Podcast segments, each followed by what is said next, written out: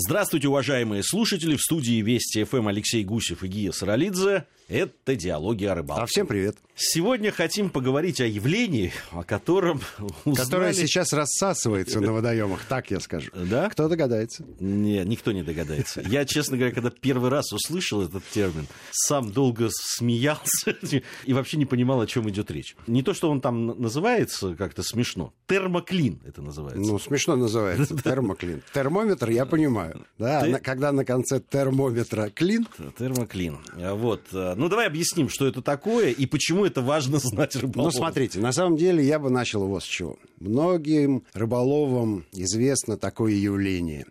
Летом на хорошо знакомом водоеме, пробитых так называемых точках, рыба крутится всегда.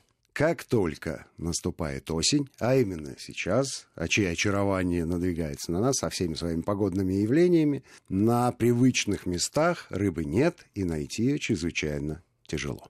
Но сталкивались же все с таким явлением. Так вот, связано это, помимо прочих факторов, напрямую с термоклином. Ну, давай, термоклин... Что такое термоклин? Да, ну, Да. есть несколько прямо научных. э, Пожалуйста, ты можешь зач- зачитать, потому что я небольшой специалист. Я не гидрогеолог. Есть у нас Вовка Перепелкин, вот он, наверное, физику воды нам объяснит лучше. Ну, вот э, то, что Википедия дает, да, всезнающие, например. Да. Термоклин или слой температурного скачка. Совершенно верно. Слой воды, в котором градиент температуры резко отличается от градиента выше и ниже лежащих слоев. Прекрасная тема. Если дальше сыпать терминами, то я бы сказал, что это процесс стратификации воды в водоеме. Ну, если, объяснить одно нечеловеческое слово другим нечеловеческим словом, становится все понятно. На самом деле это полоска воды, полоса воды, а, слой воды, температура которого резко отличается от слоя, который находится выше, и отличается от слоя, который находится ниже. Вот какая интересная ситуация. На самом деле идеальное для воды состояние, при котором эта жидкость имеет наибольшую плотность, плюс 4 градуса по Цельсию. Плюс 4. Плотность максимальная. Если вода начинает охлаждаться, э, меньше 4 градусов по Цельсию, она становится легче потому что плотность ее становится меньше. Вот такое удивительное свойство этой жидкости. Соответственно, над термоклином зимой температура воды может быть э, в районе нуля или плюс один, а летом э, может быть какой угодно. А как это все связано с рыбалкой теперь? Давай. А как это все связано с рыбалкой? Ну, э, термоклин летом на самом деле является некой такой а, вспаханной полосой. Ну, если мы представим э, себе границу между двумя государствами, не Евросоюз, а серьезными государствами, которые находятся в жестких между собой отношениях, э, у которых есть пограничные заставы, у которых есть вспаханная полоса, у которых есть территория, которую они считают ничейной, но никто туда заходить не может, там бегают собаки и пограничники. И никому нельзя эту э, полосу пересекать. Вот для некоторых рыб термоклин является ровно такой полосой. Потому что разница в температуре воды над термоклином и самим термоклином может достигать 10 градусов по Цельсию. Как мы знаем, рыбы животные хладнокровные. Это не значит, что они э, спокойно реагируют на все, что происходит вокруг. Да? Хладнокровность их имеет прямое значение. То есть они, э, их тело воспринимает ту температуру воды, в которой они существуют. И вот этот переход на 10 градусов, ну, это как в горящую избу войти. Только русские женщины могут это сделать.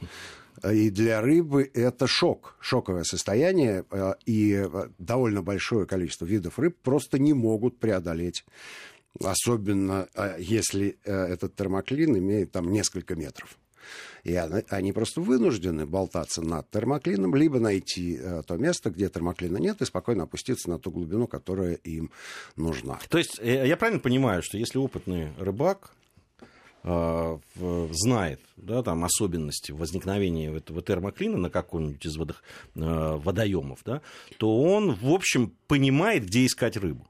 Он понимает. Единственное, тут э, на самом деле, э, э, если взять такой классический водоем да, с идеальными условиями, как обычно, мы, помните, на уроках химии проводили опыты, когда все вещества были в чистом виде. И Результат был совершенно очевиден для нас. Учительница ставила нам хорошие отметки, в кабинете жутко воняло хи- химикатами, и все были довольны. В реальности э, все значительно сложнее, никаких э, таких вот чистых химических реакций не возникает в природе. Э, то же самое относится и к физике воды. Все это сложный и запутанный процесс, и мы, рыболовы, э, просто чувствуем его последствия. Мы не можем управлять этим процессом, но если мы знаем, что э, термоклин э, существует в нашем водоеме, безусловно, не во всех водоемах. Да? В идеальном он будет существовать. Если мы нагреваем воду сверху солнечными лучами, через паузу у нас э, верхний участок воды прогревается до определенной температуры. Естественно, расширяется. Все э, вещества при нагревании расширяются. И объем этой воды увеличивается, и она лежит сверху на более холодном слое воды. Просто лежит. Более того, физика – теплой воды и воды термоклина отличается настолько, что термоклин может отражать акустические лучи. То есть звуки не проходят через термоклин. Но, естественно, и коэффициент преломления там другой. То есть в термоклине все немножко иначе.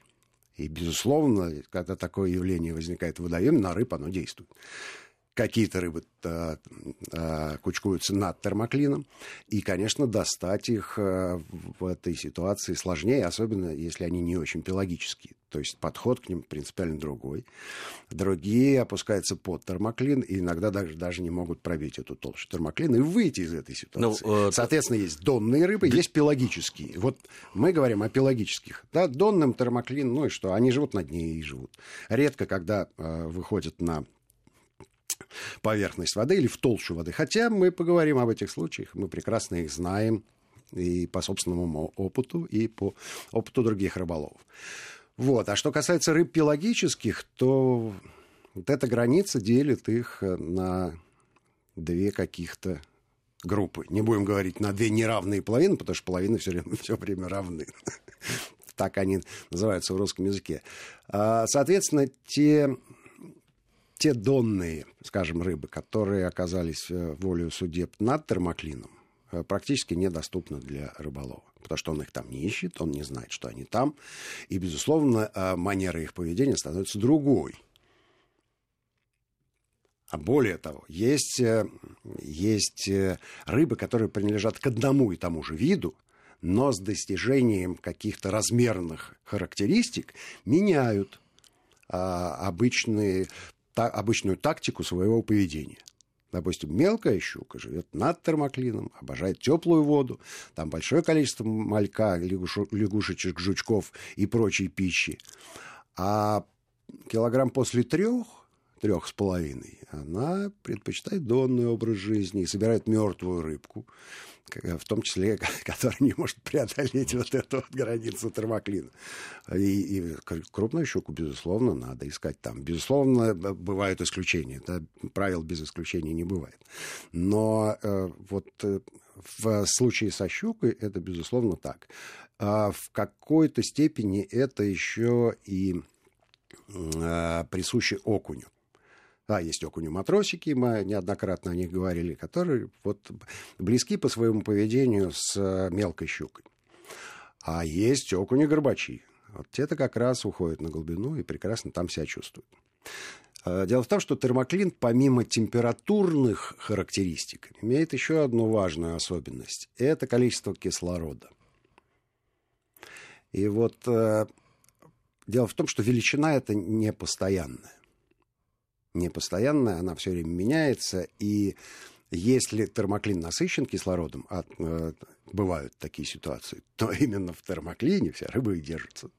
Вот такая удивительная ситуация. Термоклин интересен еще и тем, что э, он, э, его вот так вот э, можно описать, да, размахивая руками, Гия Саралидзе сейчас смотрит на меня и примерно понимает, что я показываю. Э, радиослушателям предлагаю включить воображение. Но термоклин же не повторяет рельеф дна водоема. Потому что вода по-разному себя ведет. И вот э, те пупки возвышенности, как мы их называем, дна, которые оказались над термоклином, вот это место э, сосредоточения практически всей рыбы. Вот тут-то она и собирается, вот тут ее надо искать. Скажи, э, вот э, прежде чем мы к таким каким-то перейдем, ну, наверное, уже в следующей к части примерам. нашей программы к примерам, да, и к, к практическим советам. Угу. А, если по сезонам говорят, то, э, поговорить, то все-таки когда возникает термоклин? Он... Расскажу, расскажу. А, вот э, сейчас сезон э, багреца и золота, полный багрец у нас, и, и, золото, правда, мокренькое. И э, вот сейчас как раз э, стратификация водоема она э, сходит на нет. Вода потихонечку перемешивается, потому что сверху она охлаждается.